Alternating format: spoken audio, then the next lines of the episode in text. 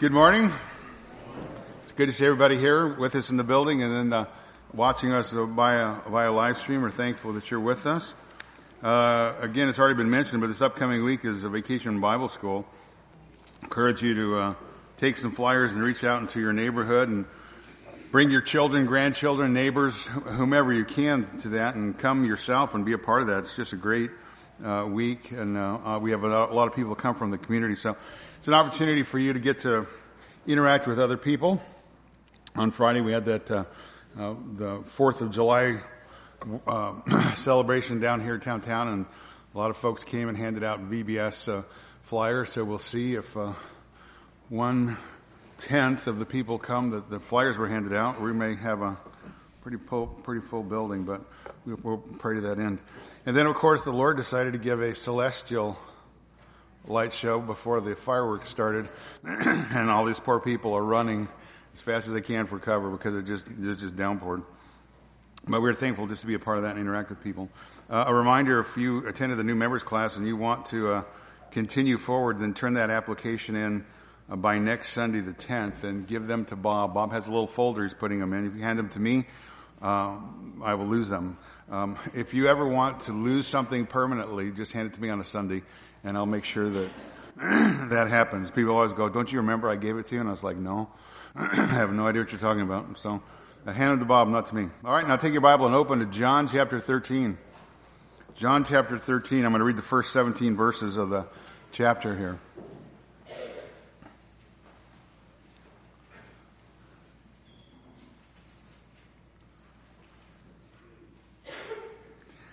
Now, before the feast of the Passover, Jesus, knowing that his hour had come, uh, that he should depart out of this world uh, to the Father, having loved his own who were in the world, he loved them to the end.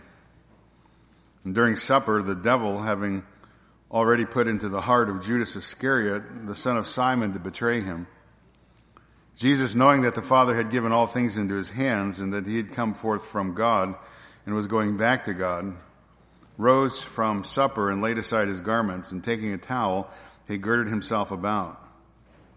Then he poured water into the basin and began to wash the disciples' feet and wipe them with the towel with which he was girded.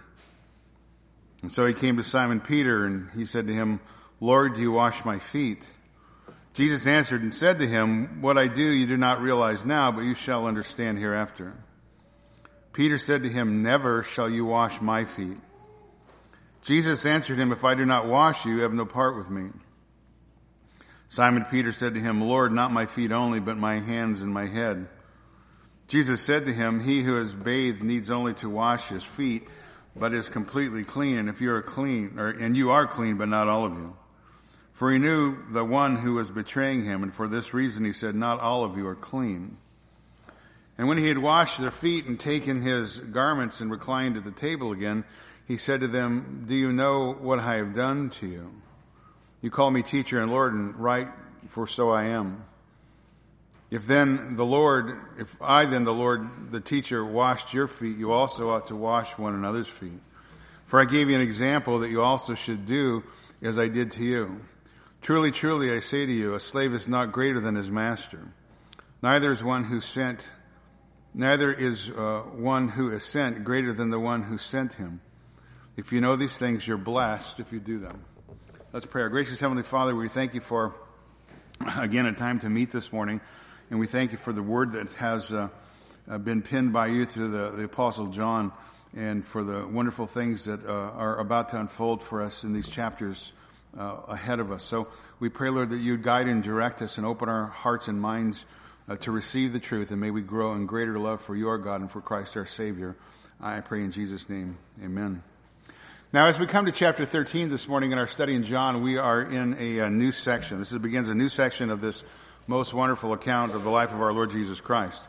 Uh, throughout the centuries, many Christians have, uh, uh, many believers have considered these chapters upcoming before some of the most precious parts of the, of the Bible. They've often described this uh, section as holy ground uh, because this section of Scripture is going to take us into uh, the most personal, intimate, glorious fellowship between the Lord and those who belong to him, those who are his own. It's going to tell them of the peculiar portion and privilege that belongs to them that they have with him as the Lord is going to unfold his power, his protection, and his peace, and most importantly, his great uh, eternal love for them. So this really is just a wonderful portion of scripture that we're about to work our way into. Now, as we closed out chapter 12 last time together, we saw that the Lord's final invitation to the nation of Israel to repent and believe upon him as the Christ or as the Messiah has been rejected. Therefore, God's patience with the nation of Israel has run out. It's exactly what John said would happen at the beginning of the gospel. John chapter 1 verse 11, he came to his own and those who were his own did not receive him. So for three long years in his ministry, Jesus had over and over proved the reality that he was more than just a man. That he was indeed God's own son, that he was God incarnate, and there was absolutely no reason to miss him. No reason to not understand exactly who he is and who he claimed to be, other than men's pride other than men's love of sin, other than men's hatred of righteousness. Therefore, they just outright reject the truth and they outright rejected him. And that's exactly what the nation has done on a whole. They've rejected Jesus as the Messiah. They've rejected mankind's only hope of forgiveness of sin and reconciliation with God. Therefore, his public ministry has come to an end. John chapter 12 verse 36. While you have the light, believe in the light in order that you may become sons of the light. These things Jesus spoke, and here it is, and he departed and hid himself from them. So Jesus repeatedly warned there was a day coming that it would be too late. A day coming when it would be too late for them to believe upon him. And Jesus repeatedly warned that those who rejected him, he says, you shall die in your sin, for unless you believe that I am, you shall die in your sin. John 8 and 24.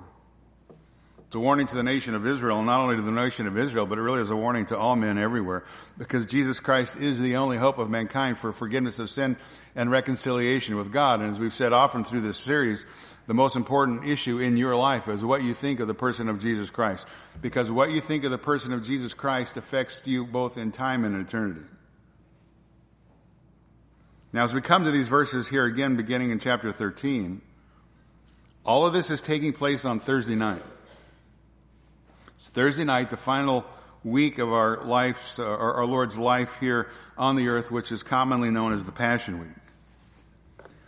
You'll remember that he enters into Jerusalem and literally hundreds of thousands of people are hailing him as the Messiah. I suggested to you that perhaps rather than Sunday, it's probably on a Monday.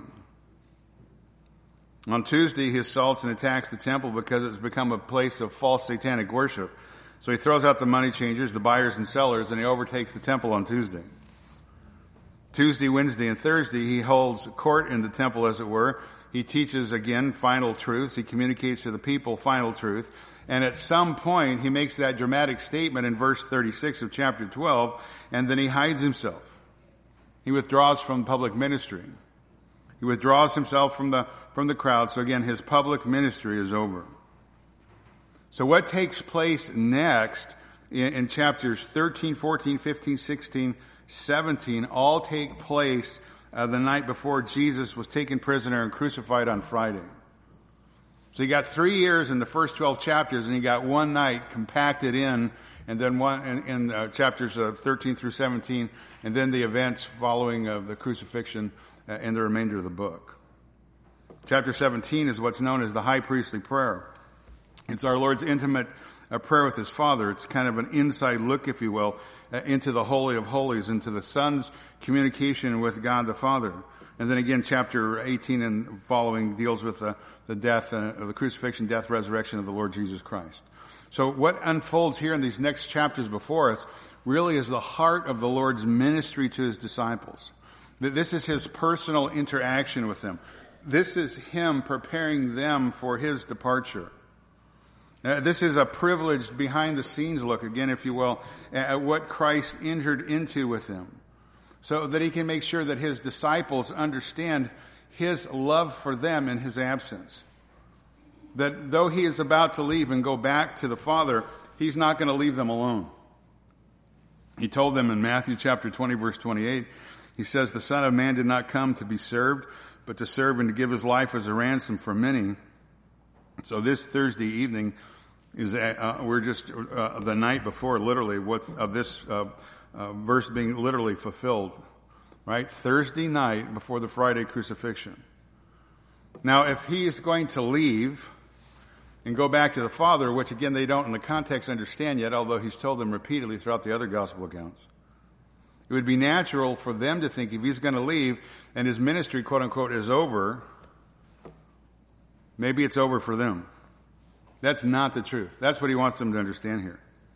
So in these upcoming chapters, Jesus is going to give a practical demonstration of his continuing love for his disciples. He's going to assure them of the hope that they have of heaven. He's going to guarantee them power for ministry. He's going to guarantee the fact that he will make provisions for their needs.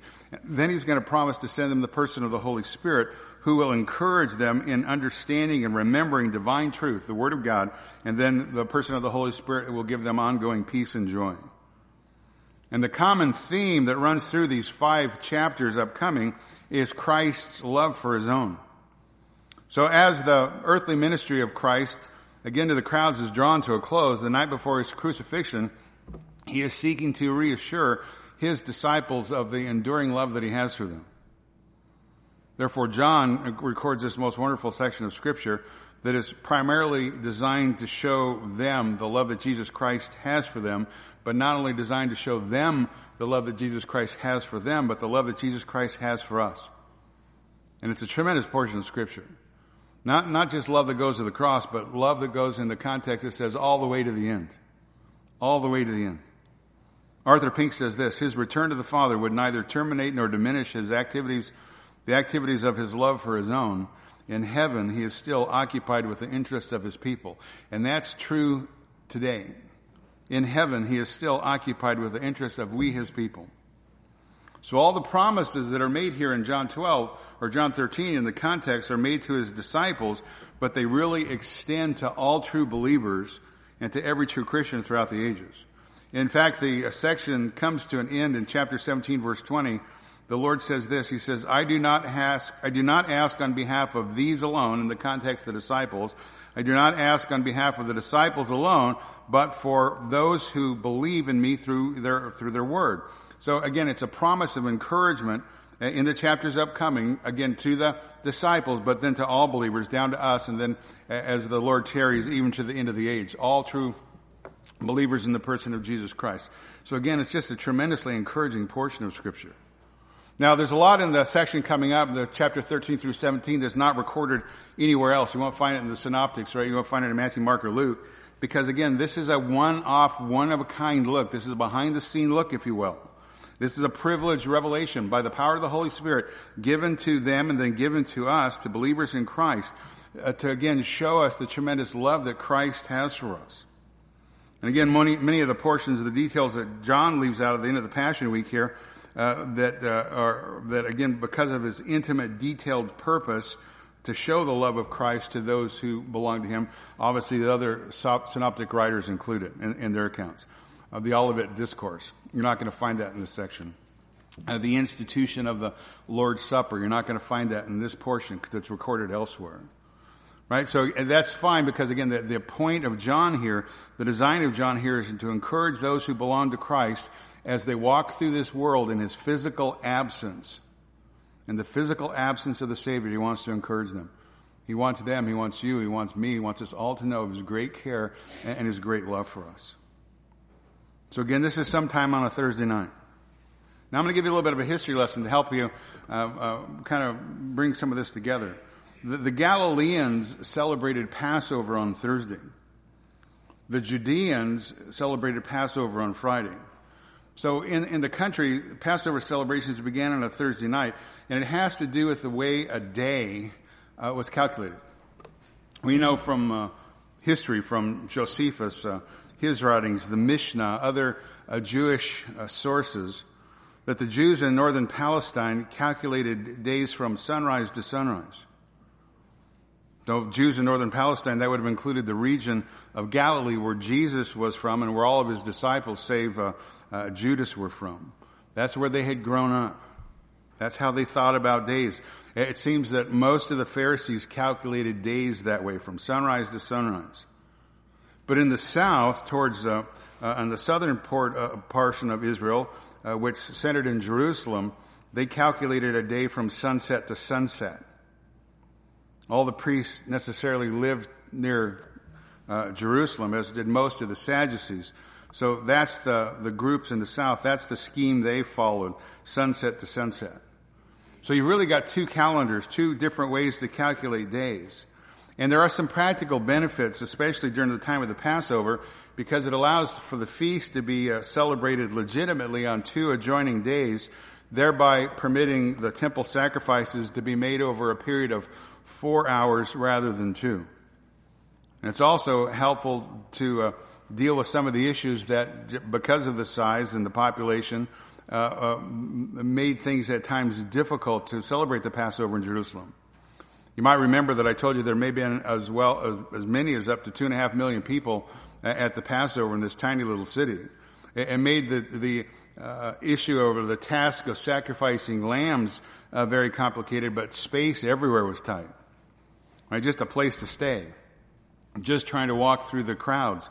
Uh, just finding a home or getting a meal. Everything was full. So by having this double calendar, it allowed for the time of the sacrifices to double. Therefore, it had an effect of alleviating some of these kind of physical problems. And at the same time, it reduced some of the religious uh, clashes, the re- uh, regional religious clashes that often happen between different groups of people from the north and the south. I don't know if you ever noticed that people from different areas sometimes don't get along just because they're from the north or they're from the south, right? So th- nothing's new under the sun, right? So uh, understanding this double calendar, it kind of explains why there are apparent contradictions between the gospel accounts on when the Passover was celebrated. Again, the northerners being from Galilee and Jesus and his disciples considered the Passover day to start at sunrise on Thursday and end on sunrise on Friday. The Jewish religious leaders who arrested and tried Jesus, again being mostly priests and, and Sadducees from the south, they considered the Passover day to start on sunset Thursday and then on sunset on Friday. So again, that's why Jesus could legitimately celebrate the Passover meal with his disciples on Thursday and yet still be sacrificed on the Passover on Friday. Right? He was sacrificed on Friday, the day of preparation. John uh, chapter 19 verse 14 says, again, that's the day of Jesus' trial, uh, crucifixion, then execution. Now, of course, the Passover celebrated God's deliverance of the nation of Israel out of Egypt.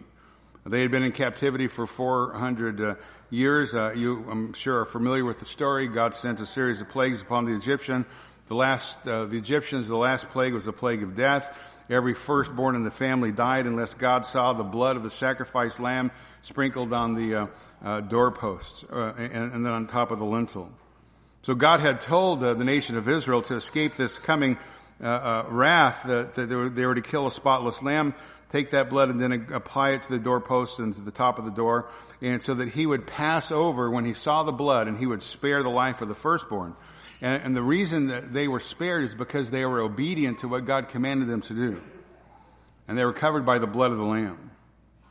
So the Passover celebration was that which commemorated the skipping of God's judgment. It was a feast that was held on the 14th day of Nisan, which would have been equivalent to our, our March, April. On the 15th day uh, began the Feast of Unleavened Bread. It was a feast named after the type of bread that they used when uh, Israel escaped the land of Egypt in haste uh, from their bondage. It was bread without yeast, bread without leaven, uh, which is used to make bread, uh, bread soft, to make it rise. And leaven is used throughout the scripture to represent influence, and it's usually in the context of evil influence. So God wanted the nation Israel to leave behind all of its evil influence of their pagan captors in Egypt. So when they fled and set out for their new life, they took uh, unleavened bread. And that unleavened bread again is a symbol of leaving behind the old, the old evil ways and cutting themselves off from the worldly influences they started anew. Now, according to Exodus chapter 12, the lamb for the Passover had to be selected on the 10th of Nisan. And that lamb was taken into the family and it lived with the family. And if you've ever seen a little tiny lamb, they're kind of cute. They're soft. They're white. They saw that as kind of a pet. Everybody became attached to it. The children, obviously, you bring any kind of animal into the house, right? The children, obviously, they grow in their affection for that pet. And uh, this families grew in affection for that little lamb that was part of their family for those days. And then they slaughtered it, slit its throat. So everybody would feel the pain. Everybody would feel the tremendous pain and terror, the cost of sin that happened in the terrible death of that little innocent lamb. Josephus, the historian, said that at one typical Passover celebration, again, over 256,000 lambs were slaughtered, which means, again, there could have been upwards of two and a half million people or more in Jerusalem during the time of the Passover because there needed to be at least 10 people per lamb in the Passover celebration. Now, what's interesting about that is not just the great uh, numbers of lambs that were slaughtered, but the time frame that this all had to take place in. These lambs were slain within a two hour period of time. Exodus 12 verse 6 says the lambs were to be killed, uh, were, had to be killed at twilight, or in the Hebrew, it's literally between the two evenings. Josephus says that's between the ninth and the eleventh hour of the Jewish day. So that would have been between 3 p.m. and 5 p.m. Listen, that's about 128,000 lambs per hour. That's over 2,100 per minute, over 35 per second. I mean, the numbers are literally just staggering because all these lambs had to be slaughtered, slaughtered within this two hour time period. And because of that, there's an enormous amount of blood that is pouring out from the altar within a very short period of time, and, and eventually it's draining out the back of the temple down to the Kidron Valley east of the temple.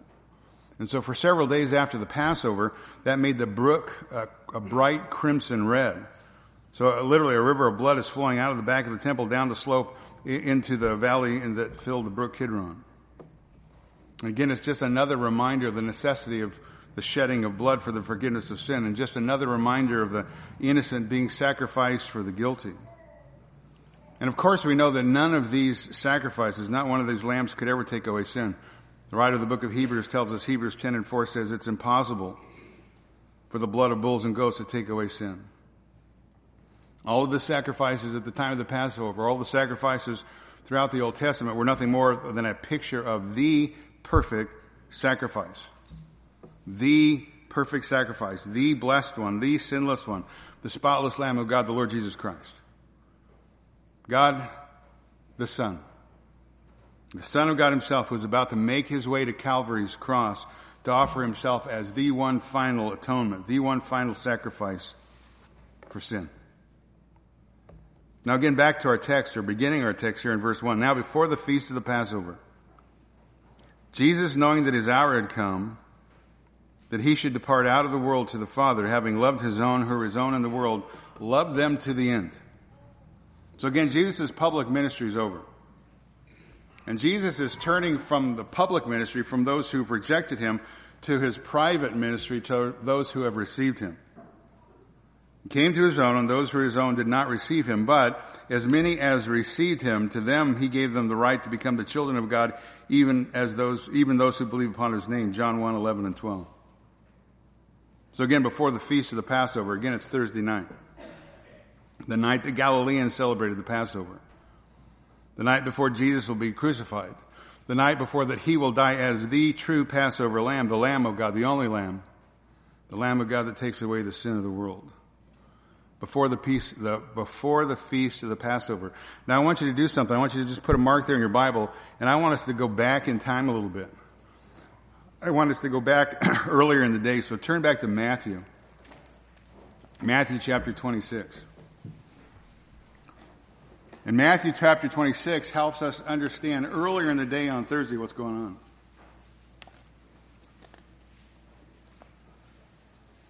Matthew 26, verse 17.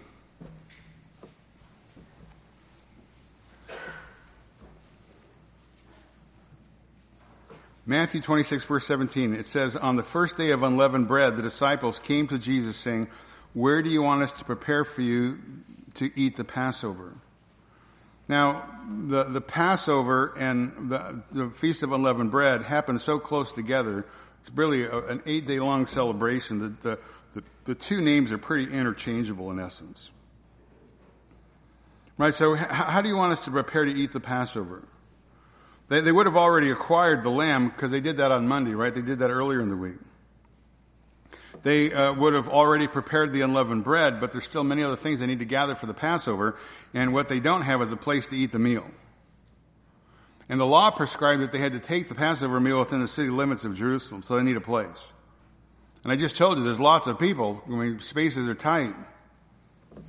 Lots of people, so trying to find a room to uh, celebrate the Passover might be difficult for most people, but not for Jesus. On the first day of unleavened bread, the disciples came to Jesus. And again, Matthew doesn't tell us who they are, but uh, Luke and Mark identify them as Peter and John. They're the ones that Jesus chose to take care of the issues. On the first day of the unleavened bread, the disciples came to Jesus saying, Where do you want us to prepare for you to eat the Passover? Verse 18. He said, Go into the city to a certain man and say to him, The teacher says, My time is at hand. I am to keep the Passover at your house with my disciples. He said, Go to the city to a certain man. In the Greek, it's the word dina. And the King James says, go to the city of such a man. Now, in the Greek, the word dina is what's known in the Greek language as a hapax legomena, meaning it's only a word that's used one time in the entire Bible. It's just one time off, and here it is. Never used anywhere else. And the word means such a one, a certain one, one, one whose name I do not wish uh, to name a certain somebody, somebody, or Mr. So and so. So Jesus literally says to Peter and John, I want you to go to the city. I want you to find Mr. So and so. I'm not going to tell you who his name is, but you go find this certain man. It seems like an easy task to pull off. I mean, there's only two and a half million people in the city. So I guess you do what you do. You just start, right? Hello. Are you Mr. So and so? No.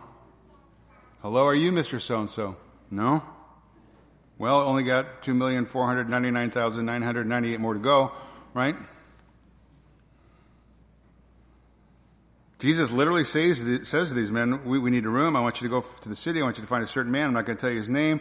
I'm not going to tell you who he is. I'm not going to tell you his address. But you hurry along and you go find him. Now, why would he do that? One of two options. Either he doesn't know or he doesn't say. But Jesus knows everything, so you can scratch that one off your list. So it leaves only the second option he doesn't want to say. Mark, in his uh, version of this, us out a little bit. You don't have to turn there, but I'll just read it for you. Mark 14, verse 13, he says, He sent two of his disciples and said to them, Go to the city, and a man will meet you carrying a pitcher of water. Follow him. That's a little bit helpful because it's unusual in the culture because men don't carry uh, pitchers of water. Normally, women do that. So to help them find who Jesus is sending them after, Jesus says, look for a man who's carrying a pitcher of water.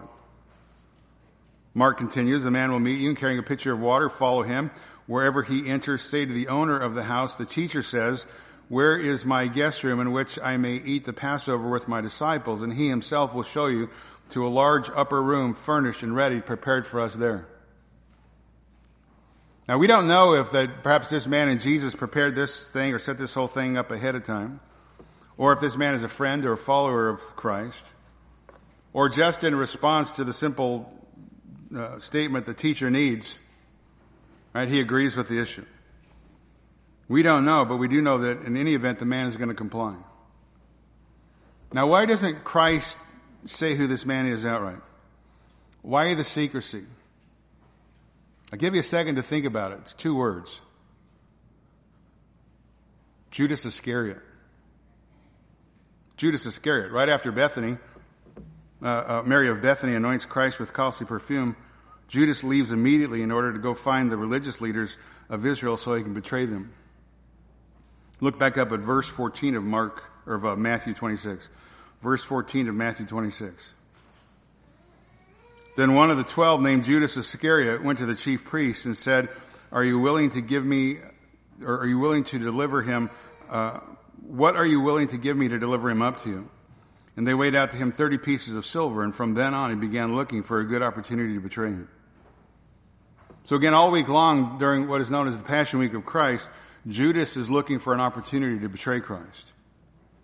And no doubt if G- Jesus would have said to Peter and John, I need a room, I want you to go to Mr. Smith's house at 45 West Church Street, what is this address? Then no doubt Judas would have given that information to the religious leaders. and they would have arrested Jesus before the Passover. But it's essential that Jesus keeps the Passover. He obviously wants to obey the Mosaic law, but even more importantly, Jesus is going to take the Passover meal and turn it into the Lord's Supper. And no longer is there going to be a remembrance of escape from the bondage of physical slavery in Egypt, but now forevermore there's going to be a remembrance of physical, spiritual escape from sin. And the judgment of God, because of the shed blood of the person of the Lord Jesus Christ, the ultimate Passover lamb, he is the one who's going to provide that escape from sin. So it's essential that he keeps the Passover. In Matthew 26 verse 18, he said, uh, go to the city to a certain man and say to him, the teacher, didaskalos, the rabbi, says, my time is at hand. The word time there is kairos. It's not chronos, not, not chronological time, not minutes and hours, but uh, kairos, the end of a fixed, definitive period of time. The predetermined time that God had given Christ to be on this earth, that's what he's saying. In essence, the moment of my death is near. The time, the predetermined amount of time is running out. The purpose, the time in which, for the purpose that I've come, it's running out. My special time is at hand. Because Jesus knows it's literally hours before his death. Again, the time predetermined before the foundation of the world is going, is going to come, and that time is coming to an end when he comes and presents himself as the final sacrifice for sin. He knows it's close. My special time is at hand. The teacher says, My time is at hand, and I am to keep the Passover at your house with my disciples. Now, a little technicality in the Greek there, in the Greek language, that whole sentence there is known as a prophetic tense, uh, prophetic present tense. And, what it says is this, in the present tense verb, it, it, present tense verbs that are presented in the future. So he's not just present, but it's like future present. And so what he's saying, look, this has already happened. This is an obligation, is what he's saying. I'm obligated. It's already been predetermined. I'm obligated to keep the Passover in your house with my disciples.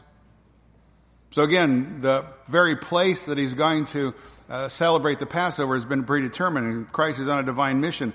And part of that divine mission is to celebrate the Passover with his disciples before he's executed.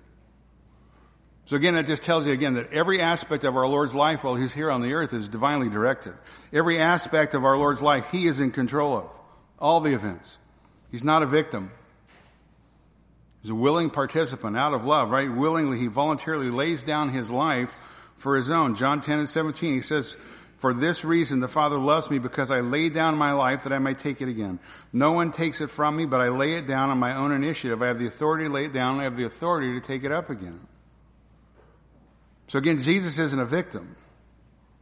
He's a willing participant in the eternal plan of the redemption of God's people through the sacrifice that he will give on the next day. So again, part of the mission, part of the plan is this celebration of the Passover with his disciples.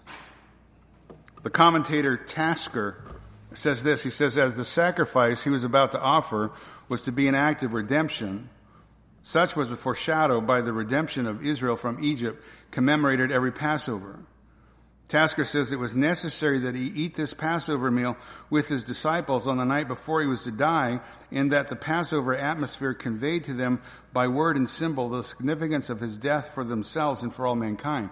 So again, the Lord is going to take the last Passover meal and turn it into the Lord's Supper. And he has to have them have this visual picture to understand exactly what he's doing for them as he goes to the cross on the next day. So again, Jesus is under divine compulsion, divine obligation to keep the Passover. And again, he's doing it willingly. Now just stop and think about that for a moment.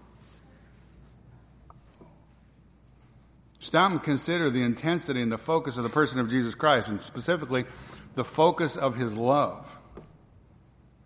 He's not caught off guard.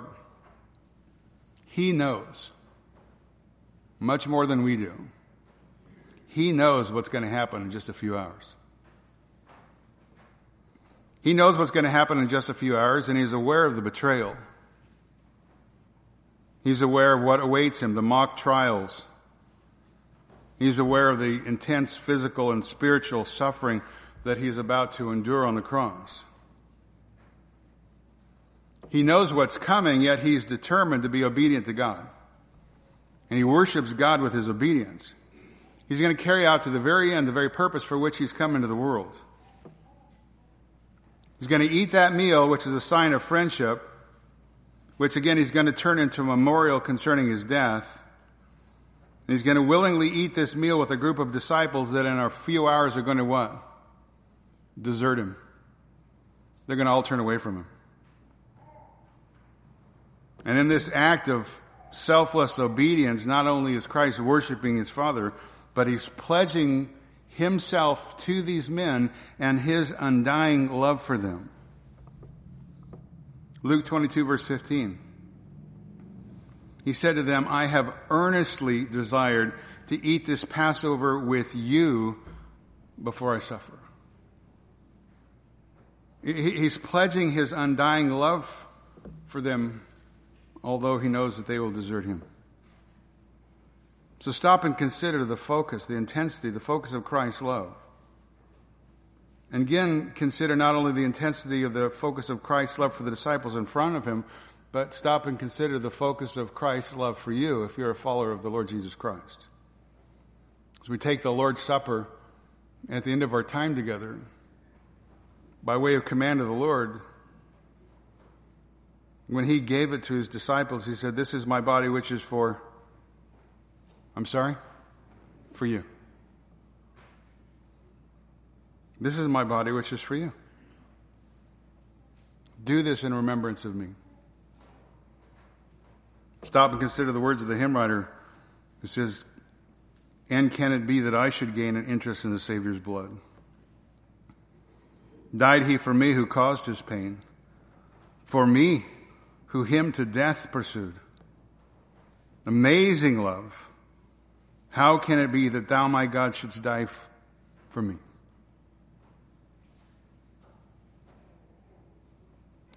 Verse 19 says the disciples did as Jesus directed them and they prepared the Passover. So the disciples meet the man carrying the pitcher. They make all the necessary preparations and everything is going to happen exactly as Christ says. That's earlier in the day on Thursday. Now go back to John 13.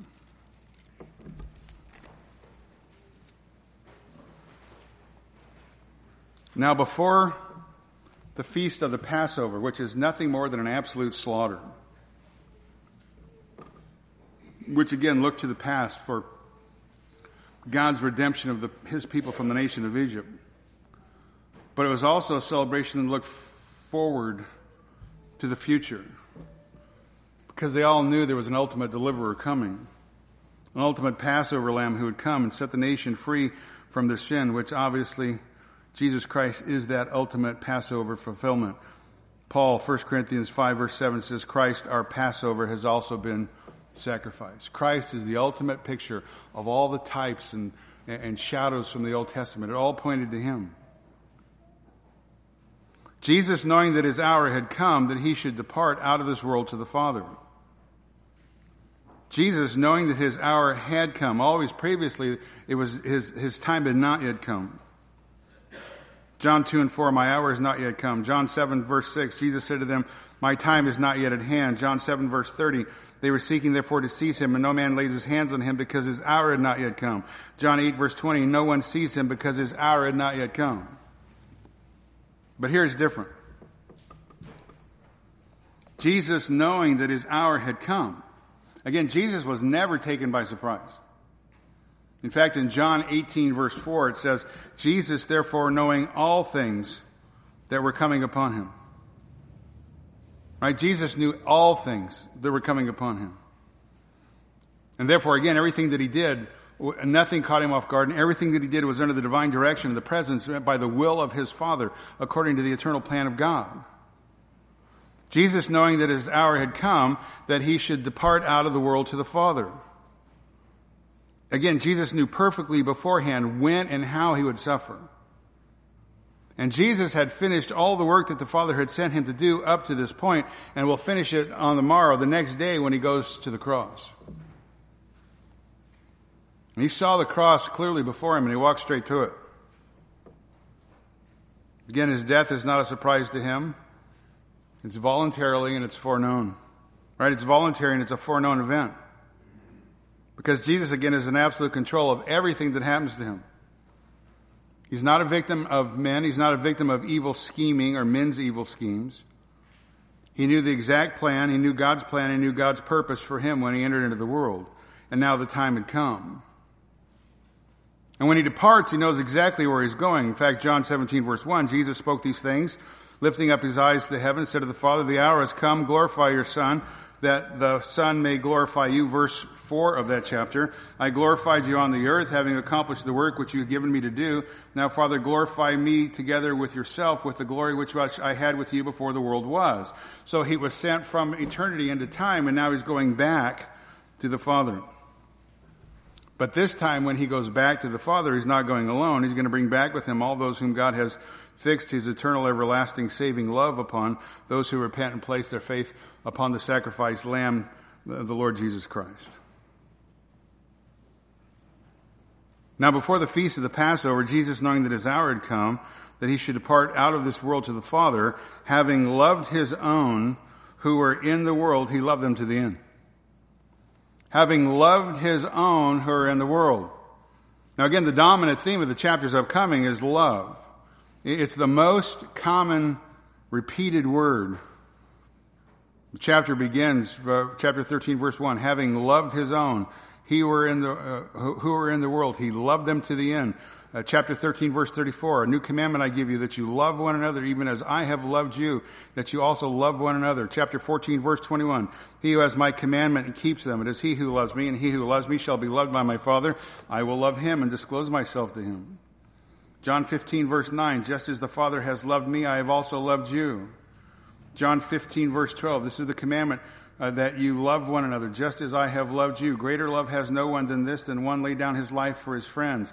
John 16, verse 27. The Father loves you, and you have loved me, and have believed that I have come forth from the Father. And the whole thing ends, chapter 17, verse um, 26. I have made your name known. No, it's talking to the Father. I have made your name known to them and will make it known that the love wherewith you have loved me may be in them and I in them. So the section begins with love and it ends with love. Again, love is the most common word that's repeated in the section. Uh, it's the common theme. The word is used uh, 34 times in the next four chapters. Now, some commentators have noted that there are more references to the Savior's love for his own in this section of Scripture uh, upcoming than anywhere else in the Bible. So obviously there are other portions of the Scripture that speak to the love of God for his own, but when it comes down to, to comes to the issue of loving his own, this is really the high point of the Scripture. Just repeat it over and over and over again. The time has come.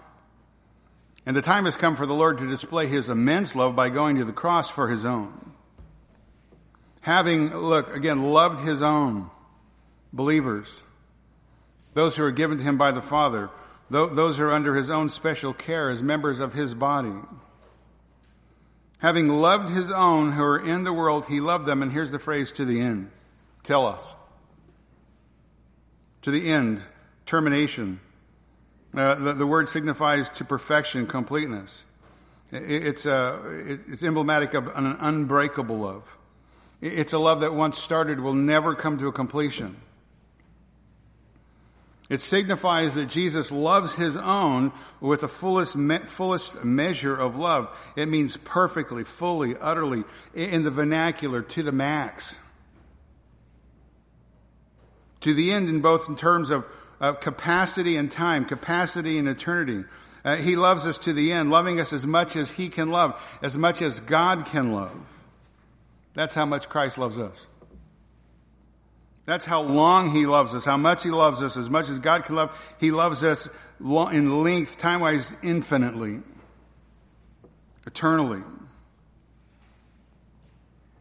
Now, obviously, we understand from the scripture there's a sense in which God loves the world, John 3 and 16, all right, the world of lost sinners. But he loves his own with a perfect, eternal, everlasting, redeeming love having loved his own who are in the world. Again, there is a distinguishing love of God for those who belong to him, his own. We who belong to Christ, as Paul says in 1 Corinthians 6 verse 19, do you not know that your body is a temple of the Holy Spirit who is in you, whom you have from God, that you are not your own? For you've been bought with a price. So again, it's, it's, it's the person of, of God who is showing the demonstration of his love uh, for his people. And the Holy Spirit, through the, the pen uh, uh, of the writer, is declaring his love for those who are his own. Those who belong to him. Those who belong to him because of, uh, of the electing eternal love of the Father. They're the Father's love gift to the Son. Chosen before Christ, before the foundation of the world, or chosen in Christ before the foundation of the world. Ephesians 1 4. His own. And we who belong to Christ because of his redemptive love, of the one who paid such a high price for us, the one who bought us back to himself for himself. 1 Peter 1 and 18, knowing that you are not redeemed with perishable things like silver or gold from your futile way of life inherited from your forefathers, but with the precious blood as of a lamb, unblemished, spotless, the blood of Christ. Paul, Galatians 3:13, Christ redeemed us from the curse of the law, having become a curse for us. Paul, Ephesians 5, verse 25, Christ loved the church and gave himself for her, his own. We who belong to Christ by the effectual call uh, of the Holy Spirit, who eventually transforms and changes us in Christ. John 15, verse 16, Christ saying, You did not choose me, but I chose you. Romans 8, 28, we know that God causes all things to work together for good to those who love God, to those who are called according to his purpose. 1 Corinthians 1 9, God is faithful through whom you were called into fellowship with the Son, the Lord Jesus Christ. Galatians 1 6, I'm amazed that you're so quickly deserting him who called you by the grace of Christ for a different gospel. 2 Timothy 1 9, God has saved us and called us with a holy calling, not according to our works, but according to his own purpose and grace, which he granted us in Christ Jesus from all eternity. We've been called. And again, because we've been called by the electing love of the Father, we're going to be transformed and changed. We repeat this verse often around here. 2 Corinthians 5, verse 17 says, Therefore, if any man is in Christ, he's what? A new creature. Old things have passed away. Behold, new things have come. Having loved his own who are in the world. Yeah, it's true that God has a love for the world in a generic sense, a general sense. But it's also true that God has a particular redeeming love for those who are his own. A special love for those who are his own. Now, we as men in the fellowship here, we have a love for our sisters in Christ, and rightly we should. But more importantly than that, we have a special love reserved only for our wives. Right? And again, that's the way it should be because Christ has a special love reserved only for his bride, the church. We love all the kids, the room's full of them. But each of us in the room as parents, we have a special love for our own, for our own children. And again, Jesus has a love for the world, but a special love for his own. The, the ones whom the Father has given him. John 6 and 37, Christ says, all the Father gives me shall come to me, and the one who comes to me I will certainly not cast out. Again, having loved his own who are in the world, it's not uh, just some kind of sentimental, emotional feeling. It's a sovereign, electing, gracious, redeeming, unconditional love, a fixed, eternal love that God provides for the salvation, the eternal salvation, the eternal blessing, the eternal glory of his own, and it's at a price his shed blood. And it's a love from which those who are his own, those who belong to him, can never be separated from. Romans 8, verse 35 Who shall separate us from the love of Christ? Shall tribulation or distress or persecution or famine or nakedness or peril or sword? Just as it is written, For thy sake we are being put to death all day long. We are considered as sheep to be slaughtered. But in all these things we overwhelmingly conquer through him who loved us. For I am convinced that neither death, nor life, nor angels, nor principalities, nor things present, nor things to come, nor powers, nor height, nor depth, nor any other created thing shall be able to separate us from the love of God which is in Christ Jesus our Lord. He loves us to the end. Knowing that his hour had come that he should depart out of the world, to the Father, having loved his own who are in the world, he loved them to the end. Again, Christ is getting ready to depart. He's going to go back to his Father. His disciples need to know in the upcoming hours what's about to happen because they don't know. He does. They need to know that he has a tremendous love for them. They, they need the assurance of his love for them because they're about to face something they haven't faced for the last three years. They're about to face life without him. He's going to repeatedly tell them of his love. He's going to tell them that he's not leaving them alone. He's not leaving and departing and leaving them as orphans. John 14, 16. I will ask the Father, he will give you another helper that he may be with you forever. That is the Spirit of truth whom the word cannot, the world cannot receive because it does not behold him or know him, but you know him because he abides in you and he will be with you. I won't leave you alone. because he loved them to the end. And again, not just to the cross. He loved them to the end, not just to the last, but to the furthest extent of their need, to the furthest extent of his grace. Uh, again, it's an unbreakable love. A love that once started will never be completed. It'll never come to completion. Again, in the context of the disciples, so they might have hope and the terror that's about to unfold in their lives in the next 24 hours or so. But again, it's a promise to us. He's going to promise. He has made the promise to us who are in Christ, we who are His own, to the furthest extent of our need, to the furthest extent of His grace, uh, grace, an unbreakable love that once started in our life will never come to a completion. His love for us. He loved them to the end. And again, a, it signifies the love that Jesus has for His own with the fullest measure of love a perfect, fully, utterly to the end kind of love, both again in terms of capacity and eternity. Again, it's loving us as much as God can love us, as much as the person of God can love us. That's how much Jesus Christ loves us. That's how much Jesus Christ loves us infinitely, eternally. And again, something that no matter what happens to us in time will never come to an end.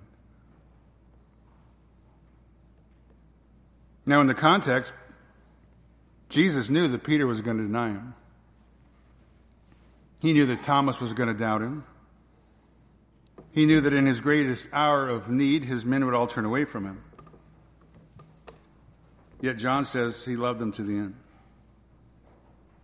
Arthur Pink adds this. He says, And so it is with us, dear Christian. His own, who are objects of his love, unto the end, is the extent of his love to them. He loves us to the end of our miserable failures, unto the end of our wanderings and backslidings, unto the end of our unworthiness, to the end of our deep need. He loves us to the end.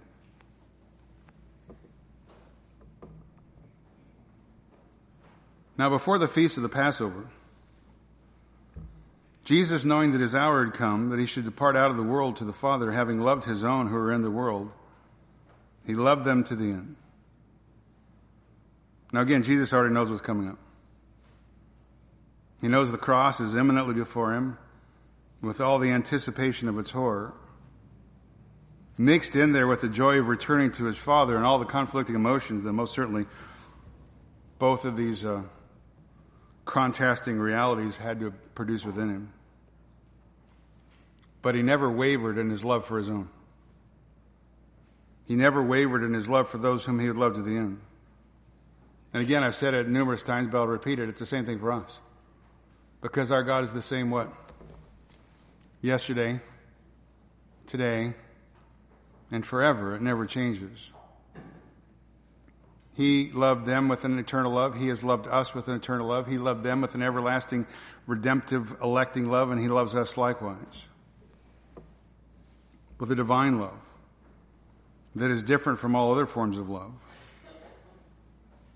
The Bible calls this kind of love agape. It's a love that is above all else sacrificial. It's a love that is self sacrificing for the sake of others, even for those who may not care anything for that one who demonstrates that love, even for those who may hate that one who's demonstrating that kind of love. Agape love is not an emotion, it's an act of the will. It always results in determined acts of self giving. Agape love is the kind of love that is willingly and joyfully desiring to put the welfare of others above their own. Agape love leaves no room for pride or vanity or arrogance or self seeking or self glory. Agape love is the act is an act of choice that we are commanded to exercise as believers, even on behalf of our enemies, because agape love is the same kind of love with which Christ has loved us and demonstrated towards us. Romans 5 8, God demonstrating his own love towards us in that while we were yet sinners, Christ died for us. That's exactly what the Lord Jesus Christ steadfastly determined to do. Romans 5:10 if while we were enemies we were reconciled through the death of his son, right?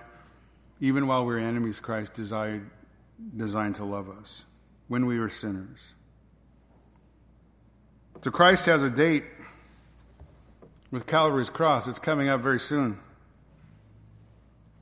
So John opens up the 13th chapter with this wonderful explanation of the tremendous love that Christ has for those who are his own, whom he will purchase again on the next day at great personal cost to him. And then immediately, verse 2, we're confronted with a great contrast the greatest of all contrasts because between Christ's love for his own and Judas's satanic treachery. Love that's spurned, a love that's rejected. Verse 2. During the supper, or during supper, the devil had already put into the heart of Judas Iscariot, the son of Simon, to betray him. This great picture of of love that I've tried in my weakness to try to give you a list, at least a little bit of a picture of in verse 1. And, then immediately you have this tremendously sad, ugly, disastrous, eternal, damning choice that Judas makes. And then as the text goes on, the Lord's going to give a great example, right, to capture our hearts to the extent of his love for his disciples in the, the feet washing. And it's much more than just washing feet, it's a tremendous portion of Scripture. The eternal Creator God, the Savior of the universe, is going to bow down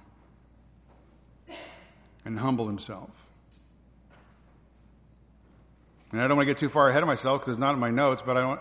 It, but, but it's not the, the, it's not just the washing of the feet. That's not the issue. It's the humility that the eternal creator God can bow before those who have reviled him, those who are his enemies at one time, those who have hated him, those who have no idea of who he is and what he's about to do for them. You don't understand now, but you will later.